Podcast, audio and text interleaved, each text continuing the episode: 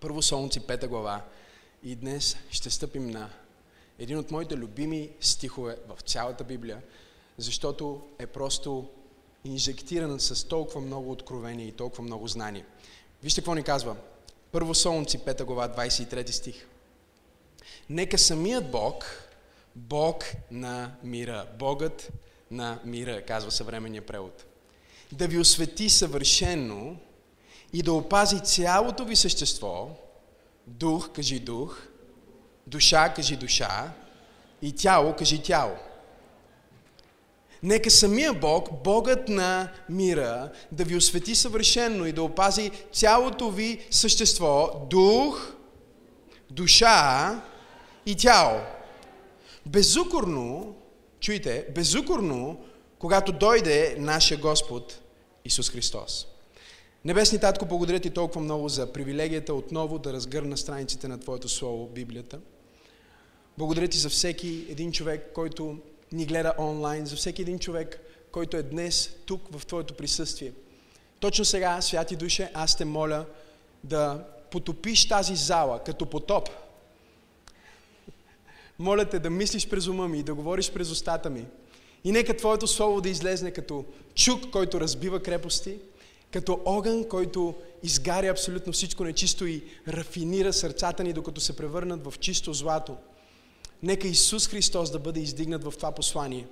Нека всеки един, който слуша, да има дух на мъдрост и откровение, за да може от опит да познае дълбочината и широчината и височината на онова, което ни е подарено в Исус Христос. И заедно казваме Амин. На 12 април през 1919 година Християнския научен център в Америка препечатва статия от калифорнийският Окленд Inquirer за експеримент, който се случва в Гуд Айсланд, Калифорния от военноморските лекари, които в опит да научат повече за тогавашната пандемия, също наречена испански грип, която трае от 1918 до 1920 година, събират 50 доброволеца, моряци – Испанския грип е една от най-заразните пандемии в историята на човечеството, която е убила между 50 и 100 милиона човека. Статистиката е неясна. Но със сигурност минимум е 50 и максимум е около 100. Някои смятат, че дори повече от 100 милиона. Говориме това са смъртни случаи. Не хора, които са заразени, а хора, които са починали от тази ужасна болест, която кулминира заедно с Първата световна война и създава в последствие една от най-големите економически кризи, които света някога е виждал. По време на испанския грип, те решават да направят едно изследване, тъй като учените тогава не са знаели толкова много за това как се предават вирусите и всъщност какво се случва в организма на човека и набират 50 доброволеца, моряци, голяма част от тях вярващи, и те доброволстват, те приемат да бъдат един вид опитни зайчета. Да бъдат инжектирани с испанския грип и да прекарат време да живеят с хора, които са заразени с вируса. Те живеят с тях за известен период от време и по всякакъв начин контактуват с болни, помагат на болните, спът в същото отделение. Накрая, след като известно време не се заразяват, инжектират ги също с самия вирус – по никакъв начин телата им не приемат вируса. Учените интервюират всеки един от тези хора, всеки един от тези 50 мъже, които са едва ли не като бронирани или иммунизирани, не знам как да ги нарека, към един от най-смъртоносните вируси, който някога е върлувал по лицето на Земята. И се оказва, че всички имат само едно нещо общо помежду си. И това е, че те не се страхуват.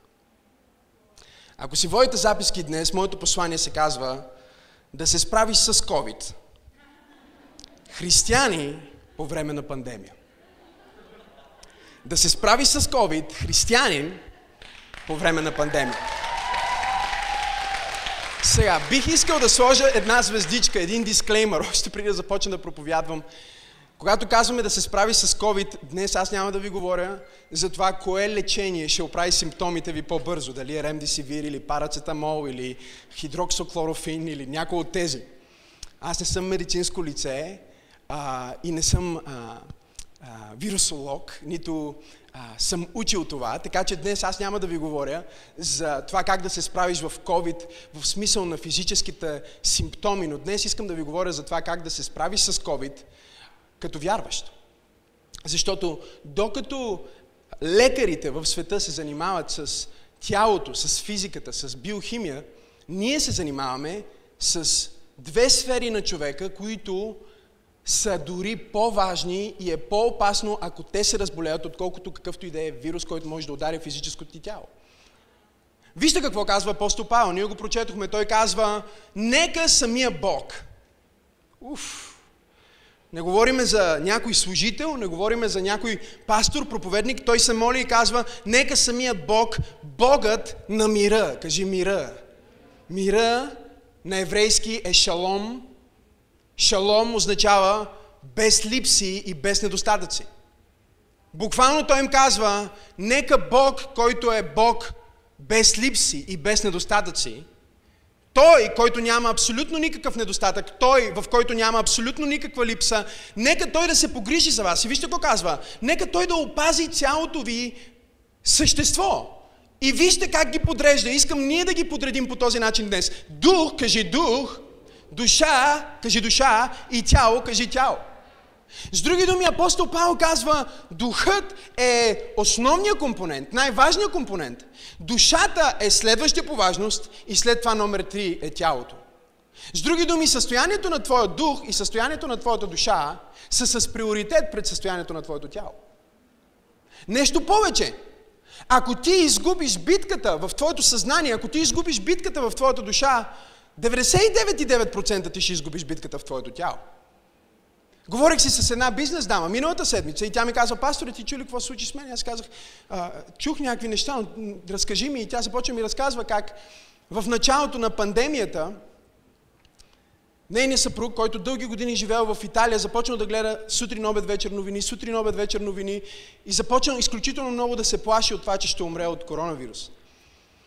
Започна да си казва, ще умра, скъпа, ще умра, ще се зараза и ще умра. И тя му казва, няма как да се заразиш, няма как да умреш, ние си стоим вкъщи.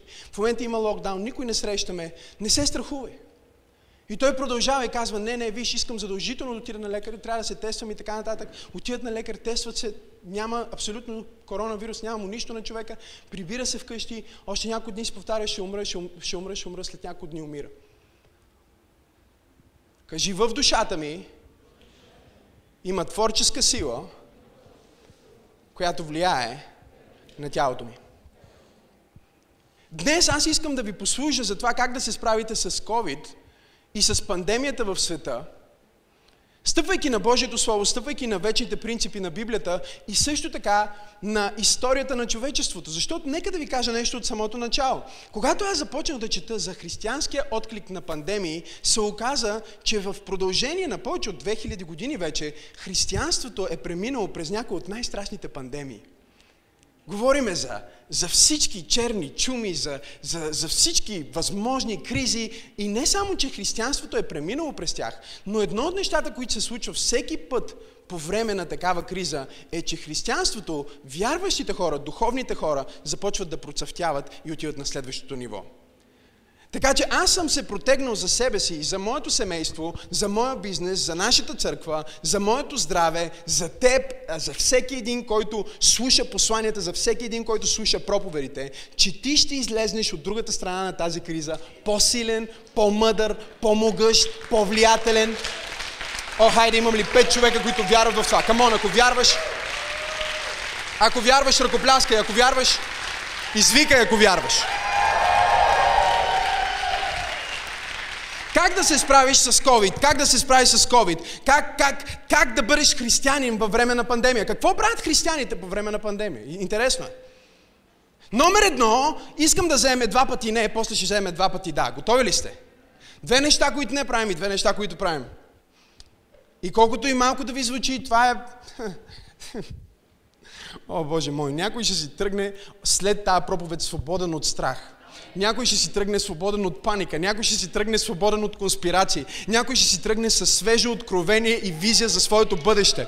Не знам на кой проповядвам днес, но има някой днес, който слуша това послание, който духът му ще бъде издигнат на място над облаците, където може да види ясно какво Бог е подготвил в твоето бъдеще. Нека го кажа пак, ти ще можеш да видиш ясно какво Бог е подготвил за твоето бъдеще, защото ти имаш бъдеще.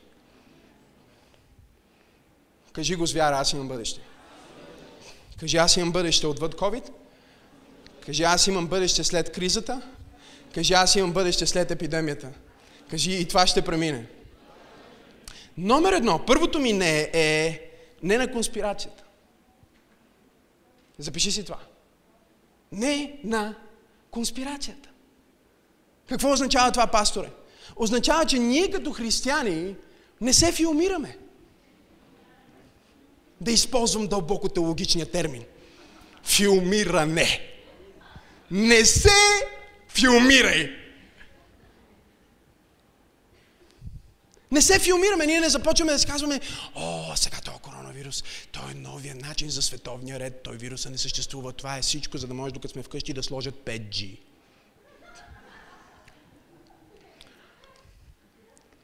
Ние не се плашиме. Ние не се филмираме, ние не влизаме в някакви конспирации, защото чуйте, искам да разберете това. Ако ние вярваме в конспиративни теории, не бихме могли да демонстрираме състрадание. Има реална болка в света, чуйте ме. Има реални хора, които страдат. Има реално хора, които умират от тази болест. Не на конспирацията означава, че ние не отричаме факта, че има зло в света. Напротив, като християни ние осъзнаваме, не само, че има зло в света, ние даже знаем защо има зло в света.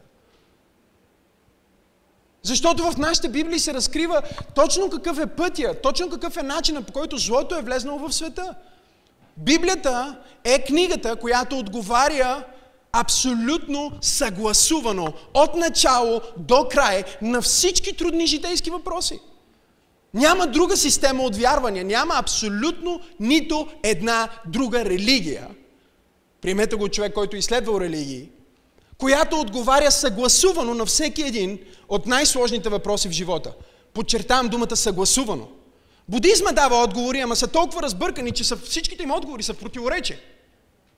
Исляма дава отговори, но в момента, в който ги подредим, те започват да спорят. Самите отговори си спорят помежду си. Юдео-християнската вяра е единствената, която ни дава напълно съгласувана система от вярвана, която отговаря на въпросите защо съм тук на тази земя, има ли живот след смъртта, има ли друго измерение, всички тези въпроси и дори от тези въпроси, които в момента хората си задават. Защо добри неща се случват на лоши хора и защо лоши неща се случват на добри хора? Библията го отговаря абсолютно съгласувано. Така че ние знаем защо има зло в света. Ние знаем, че злото е реално в света и не изпадаме в конспирации, не изпадаме в отричане, въпреки че също преминаваме през страдание. И една от стъпките, чуйте, един от а, моментите на, в психиката на човек, когато минава през някаква трагедия, винаги е да стигне до отричане. Без значение дали трагедията ще бъде, че си изгубил много пари в някаква сделка, първоначално си казват, не, това не е възможно, това не се случи. Проверяваш, рефрешваш си сметката, гледаш, наистина е така. Отричането е част от страданието. Отричането е да кажем, не, не е умрял. Всеки човек, който има близък, който е починал, е минал през този момент на отричане. Понякога минават години и ти можеш да видиш силуета на някой, който върви по улицата и да си кажеш, абе това дали не е баба ми? Защото твоето съзнание, твоето сърце, твоя дух не иска да приеме трагедията за край. Знаеш ли защо? Защото Бог е сложил семе на вяра вътре в тебе, което казва, каквато и трагедия да мина, това не е моя край, това не е края. Има нещо от другата страна, има бъдеще за мен, дори когато виждам само стена. Камон хора, но ние не влизаме, чуйте, ние не влизаме в конспирации, ние не се надуваме с някакъв голям ум, ние знаем едва ли не всичко, което се случва в света. Ние не казваме, че болестта не е реална, ние не казваме, че също, че няма хора, които искат да се възползват от кризата в света. Ние не казваме, че злото не е реално в света. Ние казваме, че нашата роля е друга. Номер едно, ние не се филмираме. Не се филмираме, защото човек, който е пълен с конспирация и знае всичко, което става и може да ти го обясни, не може да ти покаже състрадание. И хората не ги интересува колко знаеш, докато не знаят колко те интересува. Хората не ги интересува колко знаеш и колко статии си прочел.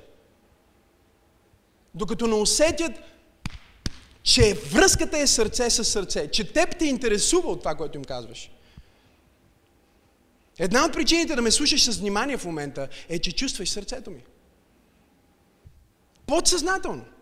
Аз не се опитвам да те убеда.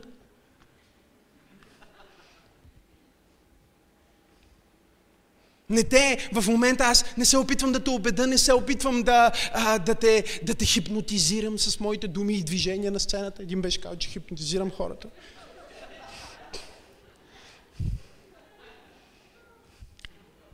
Съм роден хипнотист.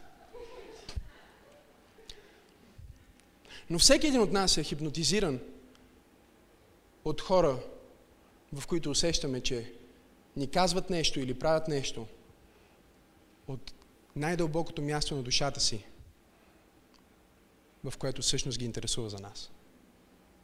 Кажи, не се филмираме.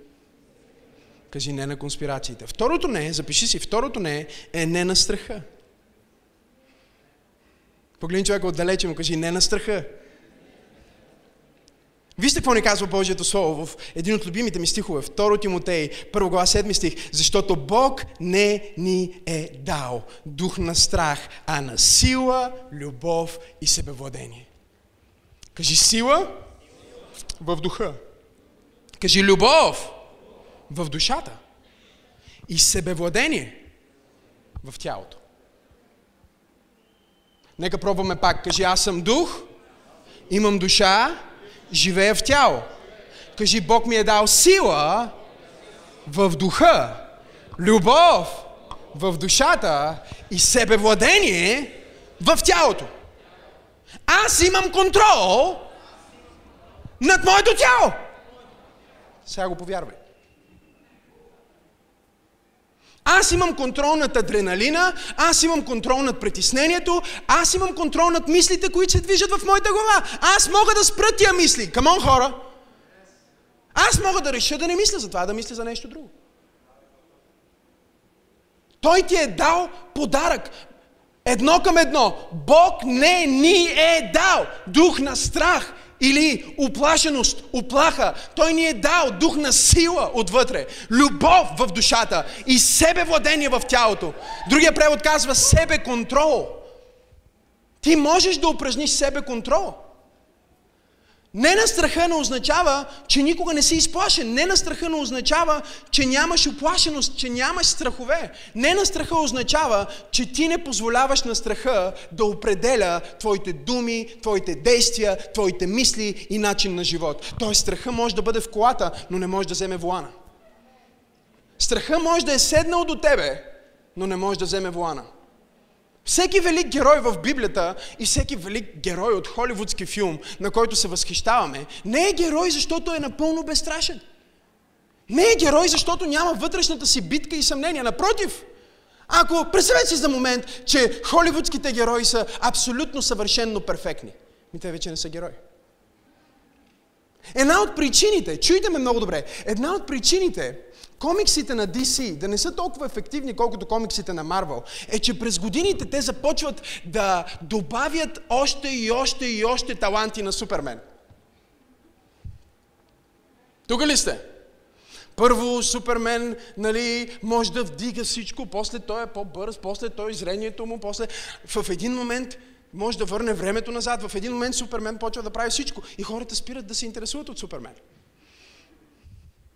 Защото ние не се възхищаваме на герои, които нямат страх. Не се възхищаваме на герои, които нямат ограничения. Не се възхищаваме на герои, които нямат вътрешни битки и съмнения, а се възхищаваме на герои, които въпреки страха и въпреки съмненията и вътрешния конфликт, въпреки всичко, което се бори в душите им, те казват, аз ще имам дух на сила, любов, и себе владение. Аз, аз ще реша да действам различно от това, което чувствам.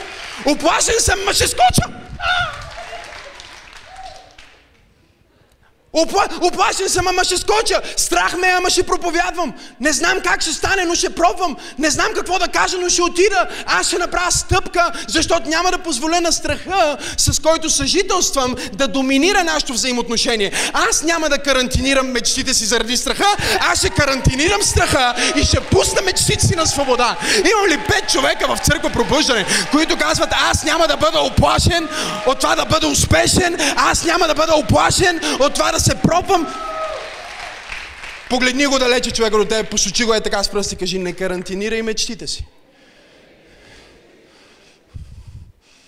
Карантинирай страха. О, не знам кой, някой ще вкара страха си в локдаун. Някой ще наложи някой ще наложи 14-дневна карантина на страха си. Спри за момент, затвори си очичките и си представи живота ти, ако нямаш страх. Знам, че това е невъзможно. Айде, представи си го така, както е възможно. Представи си живота ти, в който имаш страх. Но страха няма никакъв контрол над тебе. Представи си живота как си оплашен, да й кажеш, ще се ожениш ли за мен, но въпреки това го правиш. Представи си живота си как се притесняваш да започнеш този нов бизнес, но въпреки това го правиш. Има радост, която се освобождава, когато ти не си оплашен. След като това изследване е публикувано в два вестника, други учени започват да, да проверяват и не могат да разберат каква е причината. Единствената причина, която могат да открият е, че тия хора не се плашат. Сега аз не казвам, че ако ти имаш някакъв проблем в живота и това значи, ето ти си бил оплашен и затова ти се случва. Няма осъждение за тия, които са в Христос. А, аз не казвам, че ако ти си а, а, а, минаваш през някаква болка, аз го проявявах миналия път, няма нужда да повтарям, но ако минаваш през някаква болка, това не значи, че нещо не е наред с тебе. Има много различни причини да минаваш през неща в живота. Но през каквото и да минаваш, ти трябва да направиш посвещение, че ще кажеш не на конспирацията и не на страха. Кажи не на конспирацията и не на страха. С други думи, да, има сериозен проблем в света. И не, аз няма да позволя на този проблем да определи целия ми живот и бъдеще. И сега даваме два пъти да. Готови ли сте за два пъти да? Първото да, това ще бъде горещо, е да на любовта. Кажи да на любовта. Някой казва, пасторе, как да бъда свободен от страха? Изясни ми, ти тук що ми изясни най-ужасното нещо, че всъщност никога няма да бъда напълно свободен, страха винаги ще бъде в живота ми. Но как поне да не взимам решение чрез този страх? Как да го карантинирам? Вижте какво ни казва апостол Петър в 1 Йоан 4 глава 18 стих. Той казва, в любовта няма страх. Но съвършената любов пропъжда страха. Защото страхът има в себе си наказание. И който се страхува, не е усъвършенстван в любовта. Ние любим Него, защото Бог първо възлюби нас. Ако каже някой любия Бог, а мрази брат си, той е лъжец. Защото който не люби брат си, който е видял, не може да люби Бог, който не е видял. И тази заповед имаме от Него. Който люби Бога, нека люби брат си. Апостола казва, вижте, ако искате да се справите с страховете си, трябва да минете от духа на страх към духа на любов.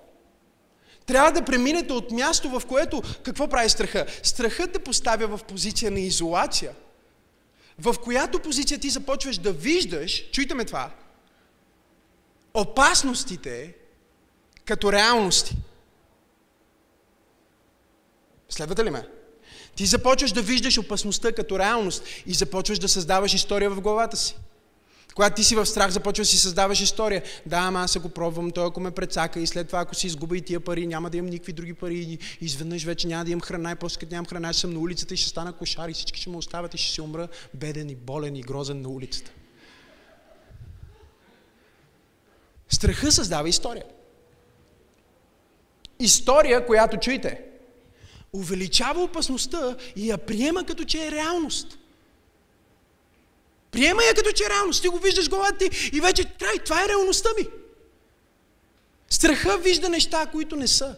Или вижда симптоми и ги увеличава до момент, в който ти ги приемаш като реалност. Любовта прави същото, обаче вижте какво прави любовта. Любовта поглежда нещата както са. Чуйте ме. Но чрез силата на вярата предвижда не опасности, а възможности. И когато види възможности, какво прави вярата? Вярата приема тези възможности като че са реалности и създава история за това как стига до тези реалности. На китайски криза е съвкупност от две думи. Опасност и възможност. И това дали ти си в състояние на страх или състояние на любов, ще определи дали ще видиш опасността и ще я приемеш като твоя реалност, или ще видиш възможността и ще я приемеш като благословение. Какво означава да функционирам в любов? Да функционирам в любов не означава, че аз а, просто през цялото време съм като някакъв хипи, който преди малко е взел някаква гъба и обича всички. Нали? Ей, колко е хубав живота! Обичам те, обичам те и тебе, обичам те и тебе, обичаме всички. Всичко е любов. Нека се обичаме. Да спрем войната. Мир. Любовта не е просто емоция. Чуй, това ще бъде малко болезнено за някой от вас. Холивуд ни го е проповядвал толкова грешно, че ние вече сме повярвали на Холивуд. Любовта не е емоция. Любовта е... О, Направо не искам да го кажа, почвам да усещам как хора почват да се събират камъни и ме чакат отвънка да ме, да ме целят. Любовта не е емоция, любовта е избор. Разбира се, че този избор започва с емоция. Спусъка на любовта е някаква емоция, нали? Виждаш и казваш, о, oh, yes, Lord. Примерно. Ако си християнин, казваш Халелуя. Ако не си, казваш ще те изя.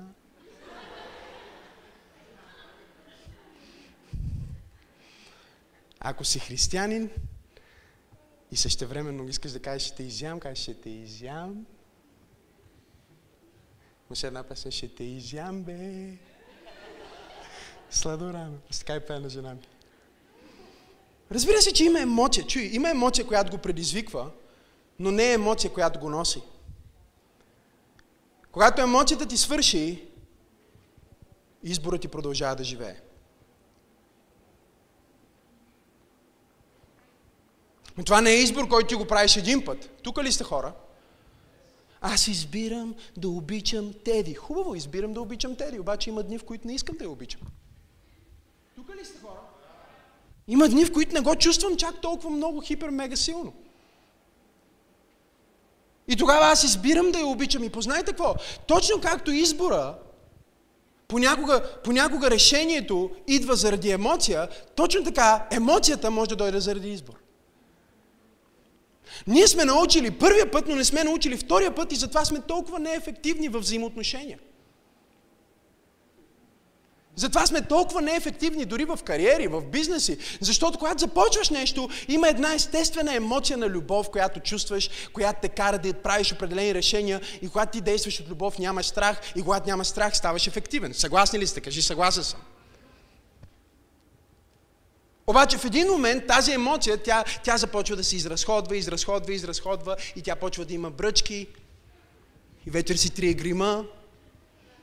Тук ли сте хора? Слага си от уния пижами, които не са от най... Нали... Всеки мъж го има този момент, който се прибира вкъщи и си казва, yes, тази вечер сме се прибрали рано, с жена ми ще се насладим на... И я гледаш тази пижама и казваш, о, Господи Исусе, нека просто си пусна някакъв филм. Мога ли да проповядвам в църквата или... Усетих, че, сте, че е пълно с християни лицемери, които казват, да, бе, нямаш не правя така. А. Мъжете са визуални същества. И си казваш, емоцията няма. Какво правиш тогава? Избор. Избора също действа като спусък на емоцията. Избора действа като спусък на емоцията. Аз избирам да бъда радостен, ма не го чувствам, ма избирам. Това означава, че имаш дух на себе контрол. Ти можеш да провокираш емоция в собственото си тяло. И го правиш през цялото време, несъзнателно. И Бог ти казва днес, спри да оставяш контрола на случайността. Нали? Ако днеска съм пил кафе, се чувствам щастлив. Ако не съм пил кафе, не съм толкова щастлив. Еми, вземи пий кафе! Като знаеш, че нещо може да предизвика радост в тебе, като знаеш, че нещо може да предизвика любов в тебе, или знаеш, че нещо може да предизвика депресия в тебе, започни да правиш нещата, които предизвикват радост, започни да правиш нещата, които предизвикват любов, започни да правиш нещата, които ти дават надежда за бъдещето и спри да правиш нещата, които те сдухват. О, Боже мой, благодаря за това, Абин. Казах, спри да правиш нещата, които те сдухват. Спри да правиш нещата, които те смазват. Ако бях там в дома на този мъж или ако имах контакт с него, щях да взема един чук и просто да му изчупа телевизора. Щях да му взема дистанционното и да го хвърля в кофата и да му кажа, спри да правиш неща, които те депресират. Но ние всички се го правим. Някаква част от нас знаеме нещата, които ни депресират, по-голямата част си нямат на идея. Но въпреки това, знаеш, че този човек ще те сдуха, знаеш, че това място ще накара да се чувстваш кофти, знаеш, че този сайт не трябва да влизаш там и въпреки това го правиш. Защо? Защото не си повярвал, че ти имаш контрол. Кажи, аз имам контрол. Кажи го пак. Ама кажи го като вярващ. Кажи го докато го чувстваш. Искам да го кажеш пак, обаче този път да усетиш. Кажи, аз имам контрол. Кажи, аз имам дух на себе, контрол.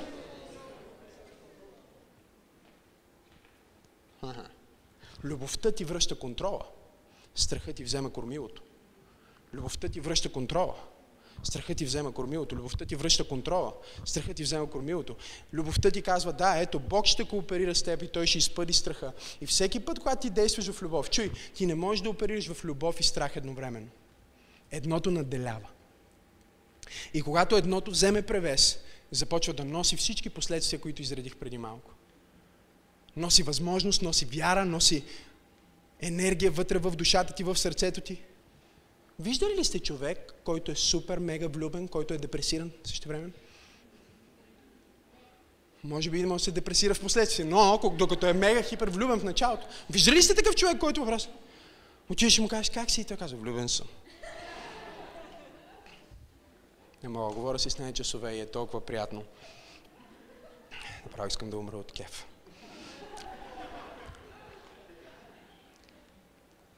Дори да е най-интровертният. Чуйте, имаме един брат в църквата, който е хиперинтровертен и аз няма да го излагам сега на публично внимание. Но всички разбраха за кой става въпрос. Името му започва с Д и свършва на И. Бог да го благослови. Добър човек е. Много е добър. И той е супер интроверт, той е супер кротък. Виждали ли сте го? Той прави път не на мухата, а на, на, на въздуха. Изключителен. Невероятно умен, аналитичен мозък, който разбира от всичко. Невероятно. Когато питам го, примерно, на колко разстояние е Марс от Земята и той казва, да, да, да, да изрежда точно колко ми. Колко време би отнело да стигнеш до там? Точно толкова час. Човека знае много. Може да ти оправи колата, може да ти оправи лампата, може да ти оправи е, гаражната врата. Почти всичко, което съм го помолил да оправи, го е оправил. Но е много скромен, много така затворен, докато не се влюби.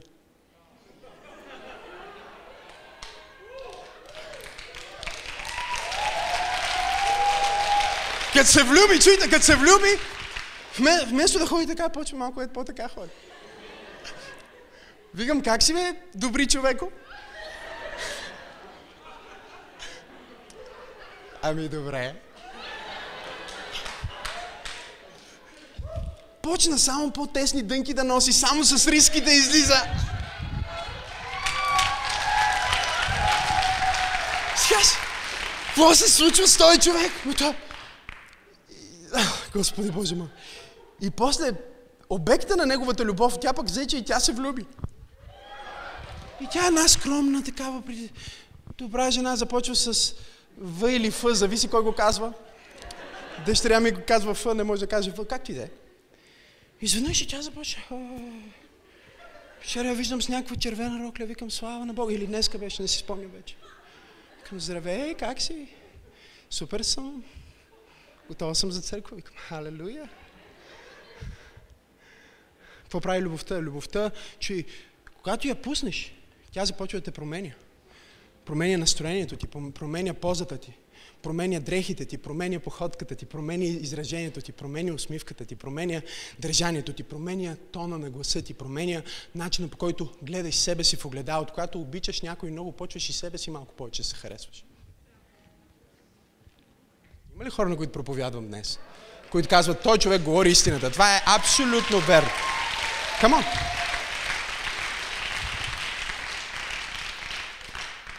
Ако, ако емоцията може да предизвика избори, които дават такива резултати, тогава изборите могат да предизвикат емоция, които да дадат същите резултати по принципа на обратното инжениране. Но винаги се изисква малко повече усилие да дадеш емоция. Мал, малко повече усилие да, да вземеш решение за емоция, отколкото да вземеш решение на базата на емоция. И тук ти трябва да решиш, много е важно това, дали ще бъдеш дух, който има душа и живее в тяло, или ще бъдеш душа, която опресира духа и контролира тялото. Защото душата е невероятно добър слуга и ужасен господар. Душевните хора са хора, които нямат никаква стабилност в живота си. Единия ден са супер, другия ден искат да се самоубият. Единия ден са тука, другия ден са тука. Защо? Защото тяхната душевност не е бронирана с духовност. Не стъпва на духовност. Когато твоята душевност, твоят темперамент и твоите емоции стъпват на новородения дух, който е подарък от Бог и ти знаеш, Той ми е дал дух на сила във вътрешния човек, любов в душата ми и себе владение в тялото ми, тогава ти се превръщаш в супермен. Хайде хора. Ама не то без никакви ограничения. С малко ограничения. О, ръкопляскай, ако вярваш. Извикай, ако вярваш. Така че въпросът става, въпросът става, ако действаме в любов, спазваш ли мерки от страх или от любов? Въпрос, който да си зададеш. Съвършената любов, какво прави? Прогонва, изпъжда страха, карантинира го. Любовта вкарва страха в локдаун. Втория въпрос става, какво, чуй, какво правиш за духовното и психическото състояние на хората около теб?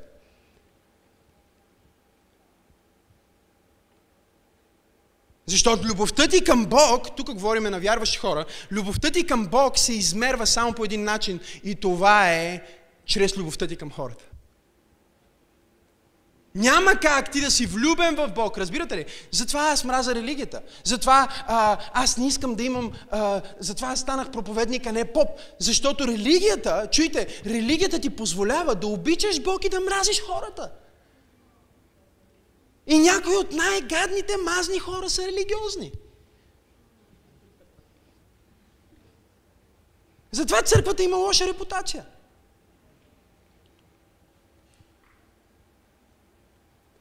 Защото религията прави неща за Аза и казва, че ги прави за Бога, а вярата и любовта към Бога прави неща за хората и казва, че ги прави за Бога. Come on! Бог измерва твоята любов към Него чрез твоята любов към хората около тебе. Няма как ти да си влюбен в Бог, да си вярваш и да си духовен човек и да бъдеш хейтър. Ако ти си хейтър, познай какво? Ти не познаеш Бог. О, ама аз се кръста по 60 хиляди пъти. Ако искаш не се кръсти, си вземи един голям кръст. Каменен, воденичен. Няма да промени живота ти. Ритуал и религия не променят живота на никой. Вярата и чистата духовност променят живота на всеки, който отваря сърцето си за тях. В момента, в който Божията любов се излея в сърцето ти, тя започва да въздейства отвътре навън и предизвиква любов към хората около теб. Виждали ли сте някой, който тук що е повярвал в Исус Христос или за първи път е дошъл на църква и буквално се е новородил и се е спасил? Виждали ли сте промяната в него? Виждали ли сте как той човек просто гледа всички е почти като това хипи, дето го иллюстрирах по-рано? Се обича всички хора, хората се мислят, то му има нещо, нали? един човек, наскоро получих най-смешното обвинение, което съм получавал. Нали? Освен, че съм бил иллюминат, масон. Какви бяха тези новите? Алигатори или как? Рептили. Всички съм ги минал. Наскоро един даже ми вика, пасторе, ти си толкова невероятен. Вика, аз съм топ в, в нашата ложа тук, в България. Бъди част. И аз му викам, не, ти не разбираш, аз съм част от по-висока ложа. Взех го от един мой приятел това. Викам, аз съм част от по-висша ложа и той вика, от коя бе? Не си иллюминат. И аз викам, брато, аз съм от ложата на Исус Христос. Аз съм от семейството на вярата. Той живее в мен и аз живея в него. Той вика, «Е, все пак може да дойдеш, нищо не пречи. Викам, не. Но най-смешното обвинение, знаете ли какво беше? Един човек вика, слушам проповед от известно време. И ги пратих на някои приятели. Бях, вика, винаги съм се чудил откъде е тази енергия, откъде е тази сила. И мисля, че сега разбрахме. Един мой приятел забеляза на една от твоите видео проповеди в Инстаграм. Имаш бял прах по ревера на сакото. И сега ние разбрахме откъде е ти. Преди всяка проповед правиш някоя друга линейка и излизаш.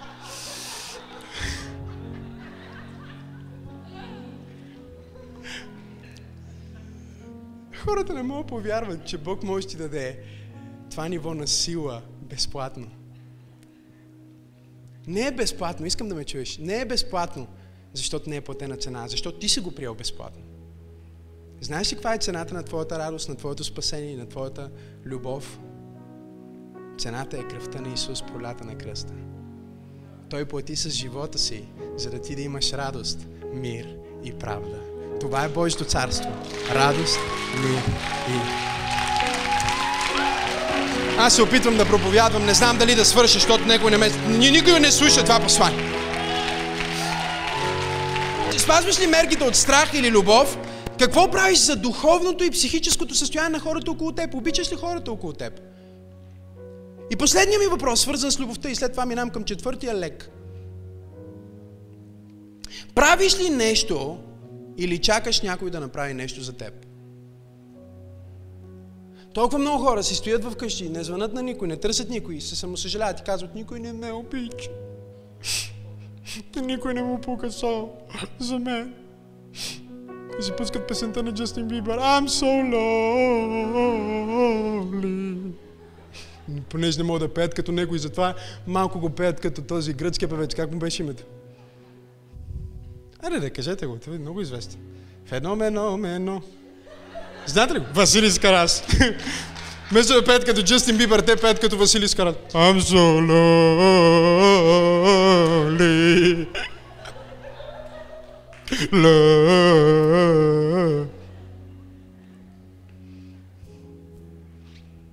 Докато си себе центриран, винаги ще бъдеш смазан.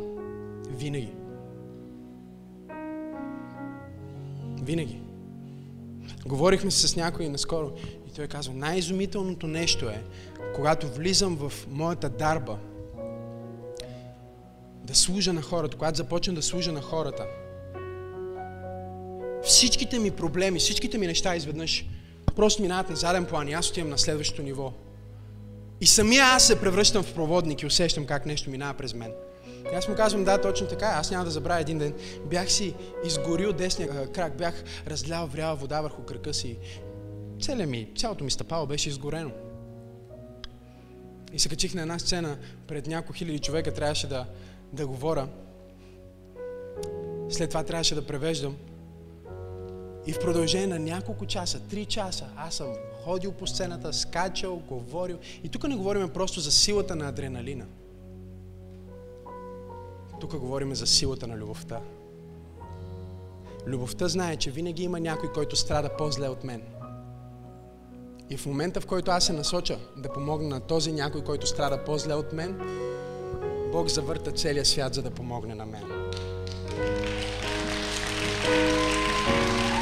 Колко от вас са го виждали в живота си? Когато аз, когато аз разбера, че има винаги някой, който страда по-зле от мен и се насоча към това да служа на Него, да помогна на Него, Бог задвижва цялата Вселена. Всички закони на Вселената, на, на, на силата започват да се подреждат и започват да правят път за мене и врати за мене и възможности за мене. Защо? Защото аз съм се поставил в позицията, в която Исус Христос каза, постави се. Давайте и ще ви се даде. Не когато ви се даде, давайте. Той каза, давайте и ще ви се даде. Направи обаждане преди някой да ти се обади. Аз го имам като ремайндър. Всеки ден от живота ми, от сигурно вече две години, ранния следобед, телефона ми, ми дава знак, ремайндър. Насърчи ли някой днес? Насърчи ли някой днес? И понякога съм в най-кофти деня за мен и ми излиза този ремайндър.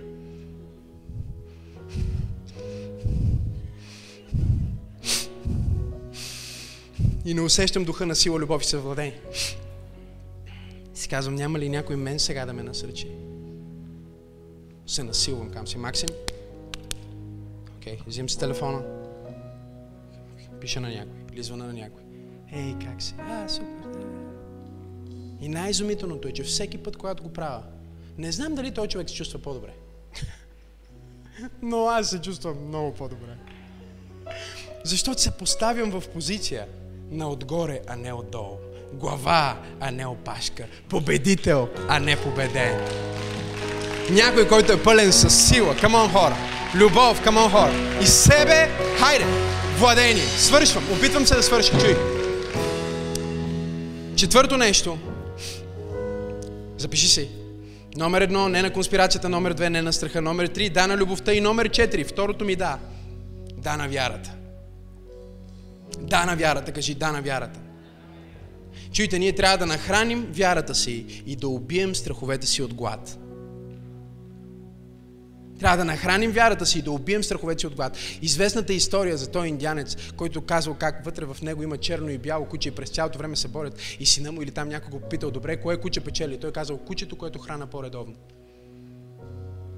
Когато ти се изпълваш с негативна информация, с медия, с новини, с социални мрежи включително, какво се случва? Храниш страха. Аз не съм достатъчно добър. Влизаме в криза. Аз нямам пари.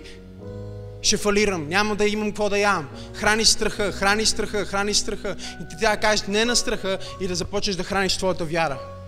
Как храниш вярата си? Вижте какво ни казва Библията. Как храниш вярата си? И така, вярата идва от слушане на проповедта, а проповедта от Божието Слово. Имам ли пет човека в църквата днес, които казват, тая проповед храни вярата ми.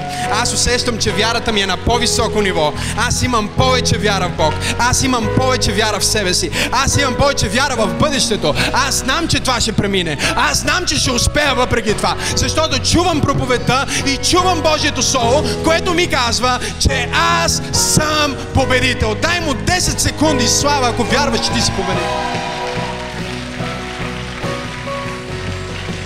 Какво прави вярата? Чуй, вярата вижда, вярата вижда. Поради нашата човешка диспозиция всички имаме проблем с духовното си зрение. Както, примерно, аз имам някаква ситуация с моето физическо зрение. Без ти очила не виждам чак толкова добре. Смисъл, виждам, но не чак толкова добре. Като си сложа ти очила и почвам да виждам много по-добре. Без тях аз виждам нещата мътно.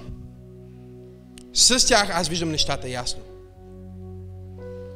И когато ти храниш своята вяра, ти си слагаш перспективата на вярата, с която чуй, ти виждаш нещата ясно. Много хора си мислят, че вярата е да отречеш нещата, които се случват в света. Не! Вярата е да видиш толкова ясно, чуй, че виждаш отвъд онова, което нормалният човек вижда. В това, което Бог вижда и го приемаш като че вече е. Какво прави вярата? Запиши си. Вярата вижда. Вярата вижда бъдещето. Вярата ти дава истинска перспектива. Проблема е с страха. Проблема с страха е, че страха отсветява абсолютно всичко, което виждаш. Това е като да бъда стил очила. Благодаря. Жена ми също мисли. Всичко е тъмно. Поглеждам нея тъмно. Поглеждам светлината затъмнена. Поглеждам часовника, който ми казва, че трябва проповедта да беше свършил преди малко. Затъмнене. Всичко, което виждам, е отсветено от страха. Пастора, какво им проповядваш днес? Днес пасторът ти проповядва, че трябва да спреш да гледаш през перспективата на страха, да махнеш очилата на страха и да си сложиш очилата на вярата, с които виждаш ясно, ясно в бъдещето. Камон! Бъдещето, което Бог има за теб. Кажи, аз имам бъдеще. Ама кажи го с вяра. Кажи, аз имам бъдеще.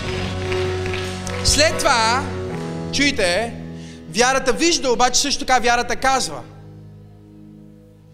затова по време на цялата ни служба, кажи това, кажи онова, ръкопляскай, стани, развълнуй се. Защо? Защото вярата не е просто виждане, вярата е също казване. Вярата казва, аз няма да умра, но ще живея и ще разказвам делата на Господа. Вярата казва, аз не се, не се подчинявам на тия емоции. Аз съм дух, имам душа и живея в тяло. Аз имам себе контрол. Аз мога да владея моите мисли. Аз мога да владея моето тяло. Аз мога да владея това, което се случва в организма ми. Аз имам вяра. Кажи го. Аз имам... Кажи го. Аз имам... Вярата не е само вижда, вярата казва и чуйте номер 3, вярата прави най-важното нещо. Готови ли сте? Вярата действа. Вярата действа. Вярата действа. Вярата действа и запиши си това, като че вече е. Вярата вижда бъдещето. Вярата казва, Бог е по-голям. Кажи го, Бог е по-голям. И вярата действа, като че вече е. Как би действал сега, ако мечтата ти се е сбъднала? Как би действал сега, ако си в живота на мечтите си? Бях тинейджър, един ден и се молих. Нямах ток в нас. И Господ ми беше показал, че ще проповядвам по целия свят и ще правя това, което правя в момента. И аз стоя и се моля и чета Библията. И започнах да чета Библията на английски, без майтап, от Кинг Джеймс, защото ако ще проповядвам по целия свят, трябва да знам английски. И Господ ми проговори един ден в мислите ми толкова силно и ми каза, Максим, ако искаш да ускориш процеса от мястото, на което си, до мястото, на което мечтаеш да бъдеш, действай като че вече си.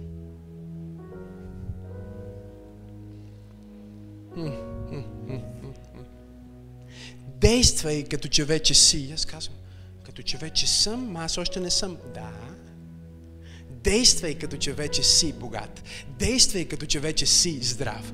Действай като че вече си проповедник. Действай като че вече си успешен. Това не е fake it till make it, това е make it, make it and never fake it. Come on, хора! Имам ли пет човека в църквата, които казват, аз ще действам като че вече съм. Замисли се, замисли се. Може би, чуй, може би мечтата ти е може би мечтата ти е да имаш невероятно семейство. Как би се държал с приятелката ти, ако имаш това невероятно семейство? Ако сега започнеш да действаш като че вече си, пътя се ускорява.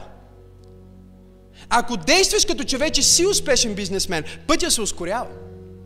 Ако действаш като че вече си глава, а не опашка, пътя се ускорява. Ако ти днес вземеш решението да казваш, аз няма да отказвам или да отлагам да действам като победител за едно бъдеще време. А, а, а много лесно беше да кажа, аз ще чакам да ми пуснат тока, ще чакам някой да ми помогне, ще чакам живота ми да се подреди, ще чакам да стана на 15, бях на 14, за да това да ми се случи. Не, аз казах, аз ще действам като че вече съм. Аз ще проповядвам като че вече съм Максим Асенов. Аз ще служа на хора като че вече съм коч на хора. Аз ще проповядвам проповядвам с сила, като че има хиляди хора, които слушат гласа ми. Аз ще се облека по този начин, аз ще изглеждам по този начин, аз ще говоря по този начин, аз ще действам по този начин, защото вярата вижда, вярата казва и вярата действа. Имам ли пет човека в църква пробуждане, които могат да извикат и да дадат слава на Бога и да действат като че вече са. Хайде дай му 10 секунди слава. Come on.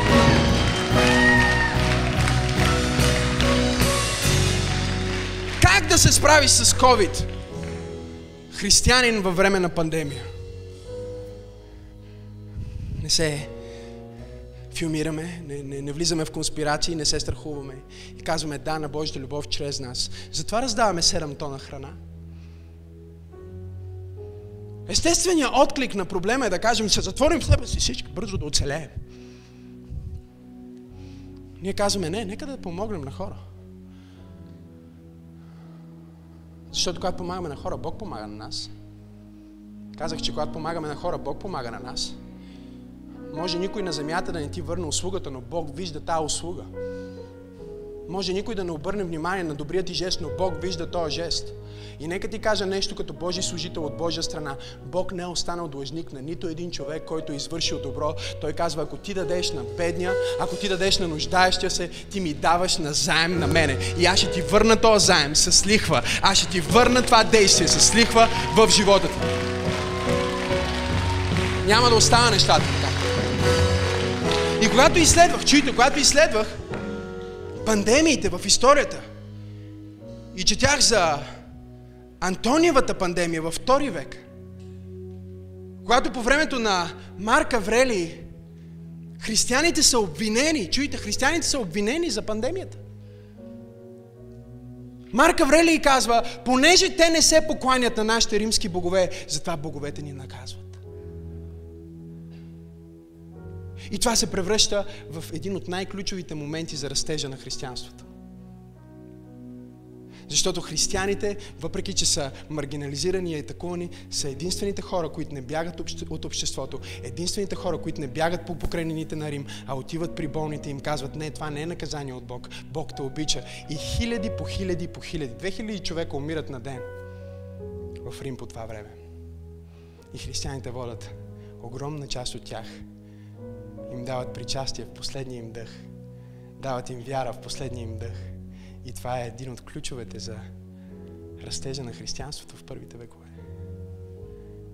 Въпреки, че са обвинени, въпреки, че се опитват да ги маргинализират, те казват, не, ние ще служиме след това в една още по-страшна пандемия, по-известна като чумата на Киприян,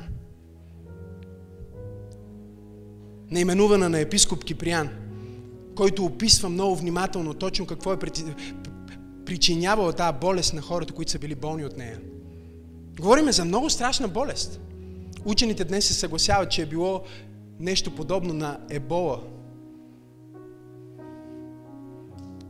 И докато той а, минава през това, заедно с цялата общност вярващи, които някои от тях също се разболяват, искам да чуете това, което той казва.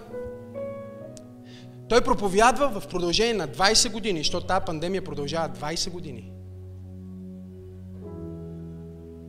Той проповядва и, и чуйте, не само, че той казва на християните да служат на света, но вижте какво им казва.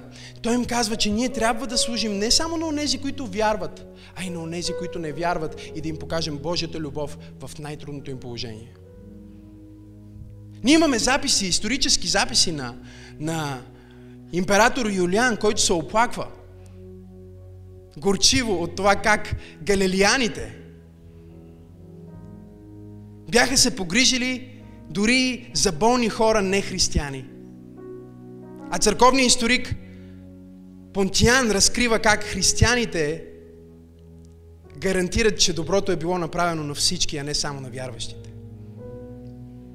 Социологът и религиозен демограф Родни Старк твърди, че смъртността в градовете с християнски общности е била наполовина ниска сравнение с другите.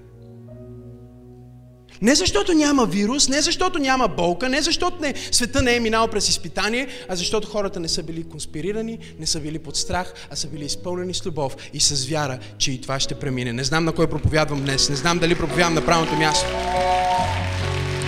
След това, във времето на реформацията, във времето на реформацията се появява един друг елемент на християнския подход. С строги правила срещу самоубийството и поддържането на висока хигиена. Църквите са първите, които създават напълно санитаризирани чисти сгради, които в последствие се превръщат в първите болници в Европа. За да се погрижат за онези, които са в нужда разбирайки, че всъщност липсата на хигиена, липсата на дезинфектация е един от основните проблеми. Една от основните причини вируса да се разпространява. След това, през 1527 година, когато бубонната чума удря Витенберг, градът на Мартин Лутер, всички около него му казват, ти си нашия велик лидер – ти трябва да бъдеш запазен. Затова молим те, излез от града, иди по крайнините, избяга и той отказва да напусне. отказва да напусне. И те му казват, бъди отговорен, ти имаш семейство. Избягай. И той отказва да напусне. И дъщеря му умира от болестта. И той пише неговия тракт, който се казва Дали християните трябва да бягат от чумата? И вижте какво пише този велик теолог. Той казва, ние умираме на поста си. Християнски лекари не могат да изоставят болниците си. Християнски управници не могат да избягат от своите области. Християнски пастори не могат да изоставят своите събрания. Чумата не възпира нашите задължения, а ги превръща в кръстове, на които, ако трябва, сме готови да умрем.